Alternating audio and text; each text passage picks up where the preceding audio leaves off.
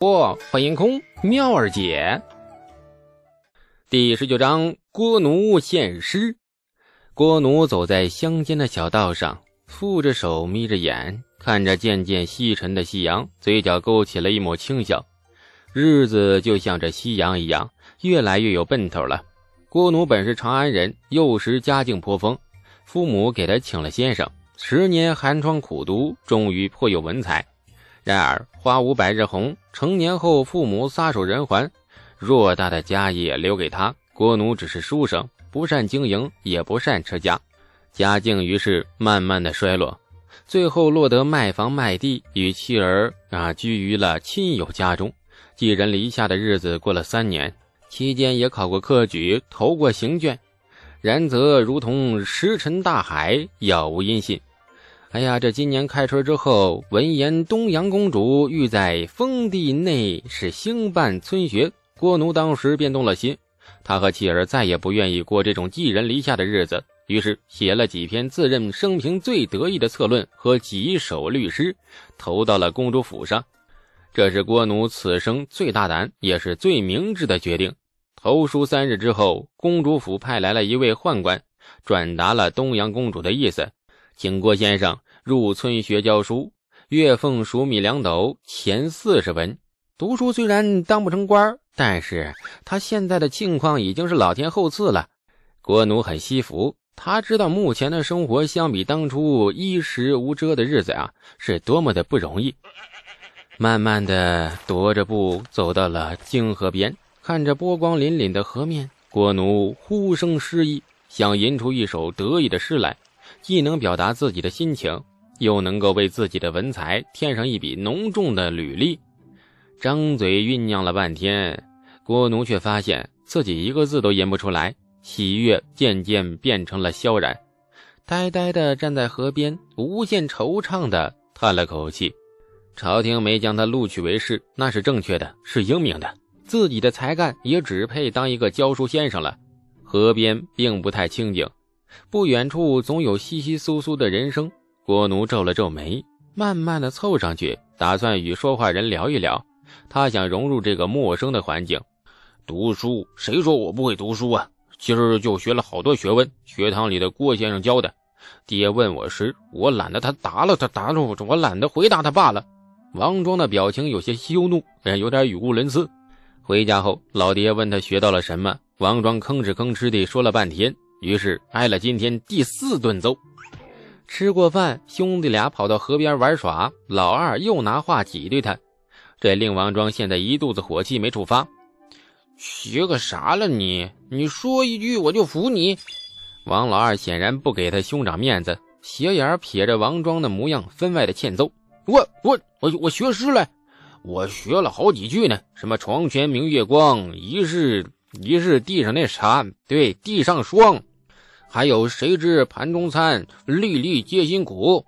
王庄被老二那一击呀，记忆有如神珠，磕磕绊绊把李素上午念出的两句诗啊回忆起来。但是郭先生教的千字文，他不好意思，一个字都没记住。啊，这是谁的诗啊？我没教啊！郭奴奇怪的瞪大了眼睛。哎，这王庄刚才念的诗句在嘴里默默的咀嚼一番，郭奴越品越觉得惊奇，再也顾不得什么先生的风度了。郭奴两三步从河滩边的矮丛林里窜了出来，一把揪住王庄的胳膊，瞪着他：“小娃子，刚才的诗谁教你的？说实话。”抓住王庄胳膊的手很用力，连王庄都有些吃惊。这个看起来文弱不堪的教书先生，怎么会有如此大的力气？快说，是谁教你的诗？这郭奴狠狠瞪着他。王庄吓到了，看郭奴的模样，似乎有兴师问罪的架势。他也不知道李素做的诗是犯了什么忌讳。本着好兄弟讲义气的原则，王庄把胸一挺：“我我我自己做的。”这郭奴怒了，一巴掌抽过去。这年头，那老师抽学生是天经地义的，哪怕只教了一天，他也是老师。抽学生连理由都不用找。家长瞧见了，甚至还会鼓掌喝彩。抽我家儿子呢？哦，你先生，你太给我面子了！你再来一个！你放屁！别说作诗了，你认字吗？你不能怪郭奴心存偏见。实在是王庄这个样子，委实没有半点世人的气质。你穿的麻布短衫，那襟口微微敞开，还一脸的横肉丛生，双臂肌肉高隆虬结，再发育几年，多半还会长出一巴掌宽的护心毛。这模样，你若说他是个飞檐走壁的游侠，郭奴倒是相信；你若说他是个诗人，这个真不信。真是我做的。王庄死不松口。郭奴气笑了，随手折了一根柳枝，在河滩的沙地上写了一个大大的“丑”字。这个字念什么？你念得出，我就相信。呃，这、这、这……这王庄瞠目结舌，手指不停比划着，比划半晌，这脸孔涨得越来越红，终于重重一跺脚：“哼，太欺负人了！”郭奴冷笑：“赶紧说实话，这诗到底是谁教你的？”不说，我去你家跟你爹娘聊聊。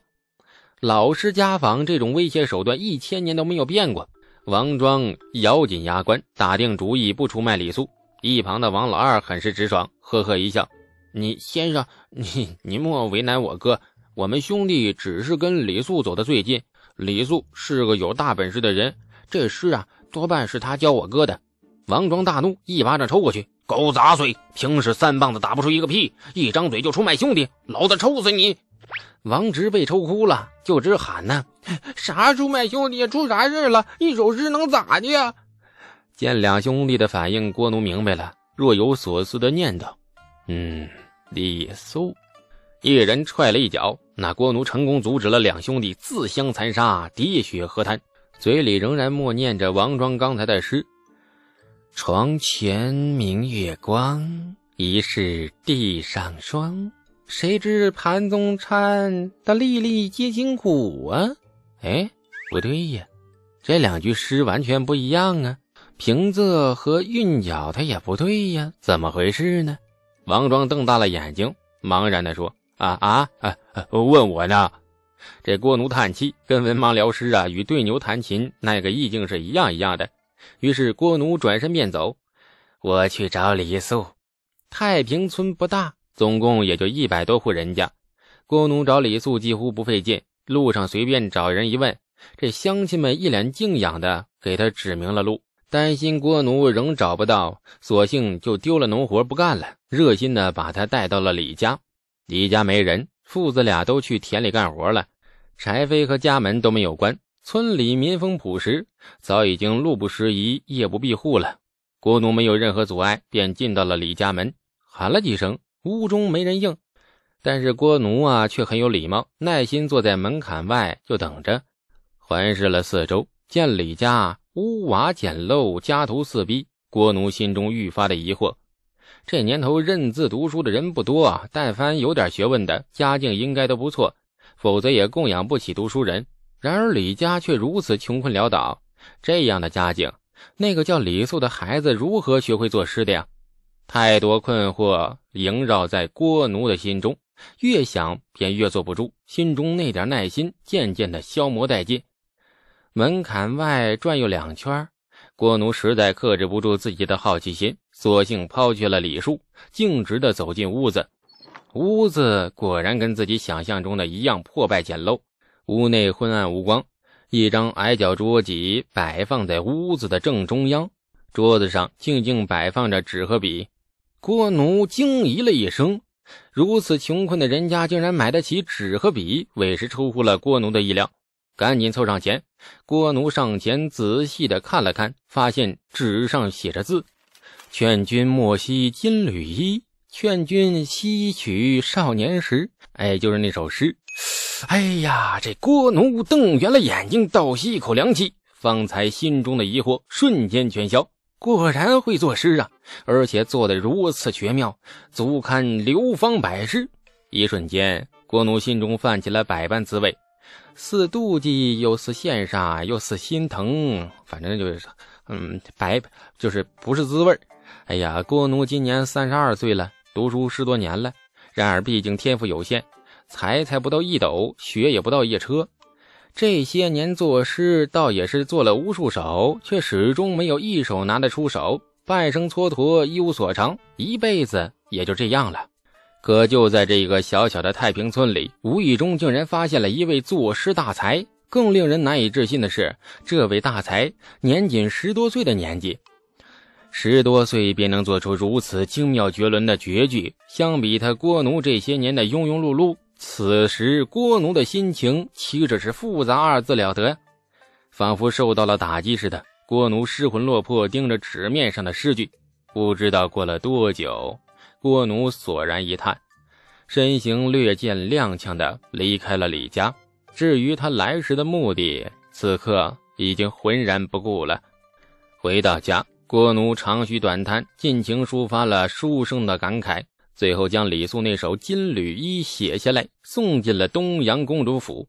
李道正和李素回家的时候，天已经黑了。父子二人搁下农具，李道正点亮了油灯。昏黄摇曳的灯光里，这李道正发现桌上的麻纸引荐字迹。李道正不认字儿啊，但是大喜过望。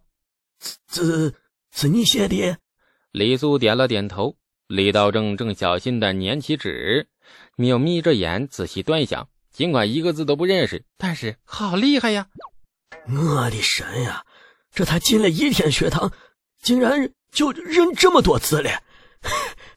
好，好啊，俺娃将来一定能当大官。李道正念念不忘当官的事。李素终于忍不住了，爹，如果孩儿不想当官，咋办呢？抽死你！李道正回答是言简意赅，杀气森森。李道正的心思很单纯，读书那为的就是当官呢。当官能够光宗耀祖，能够让义子过得更好，你不就是为国义子吗？没有为国为民之类的假大空的崇高期望，对，就是为了。感谢您的收听，去运用商店下载 Patreon 运用城市。在首页搜索海量有声书，或点击下方链接听更多小说等内容。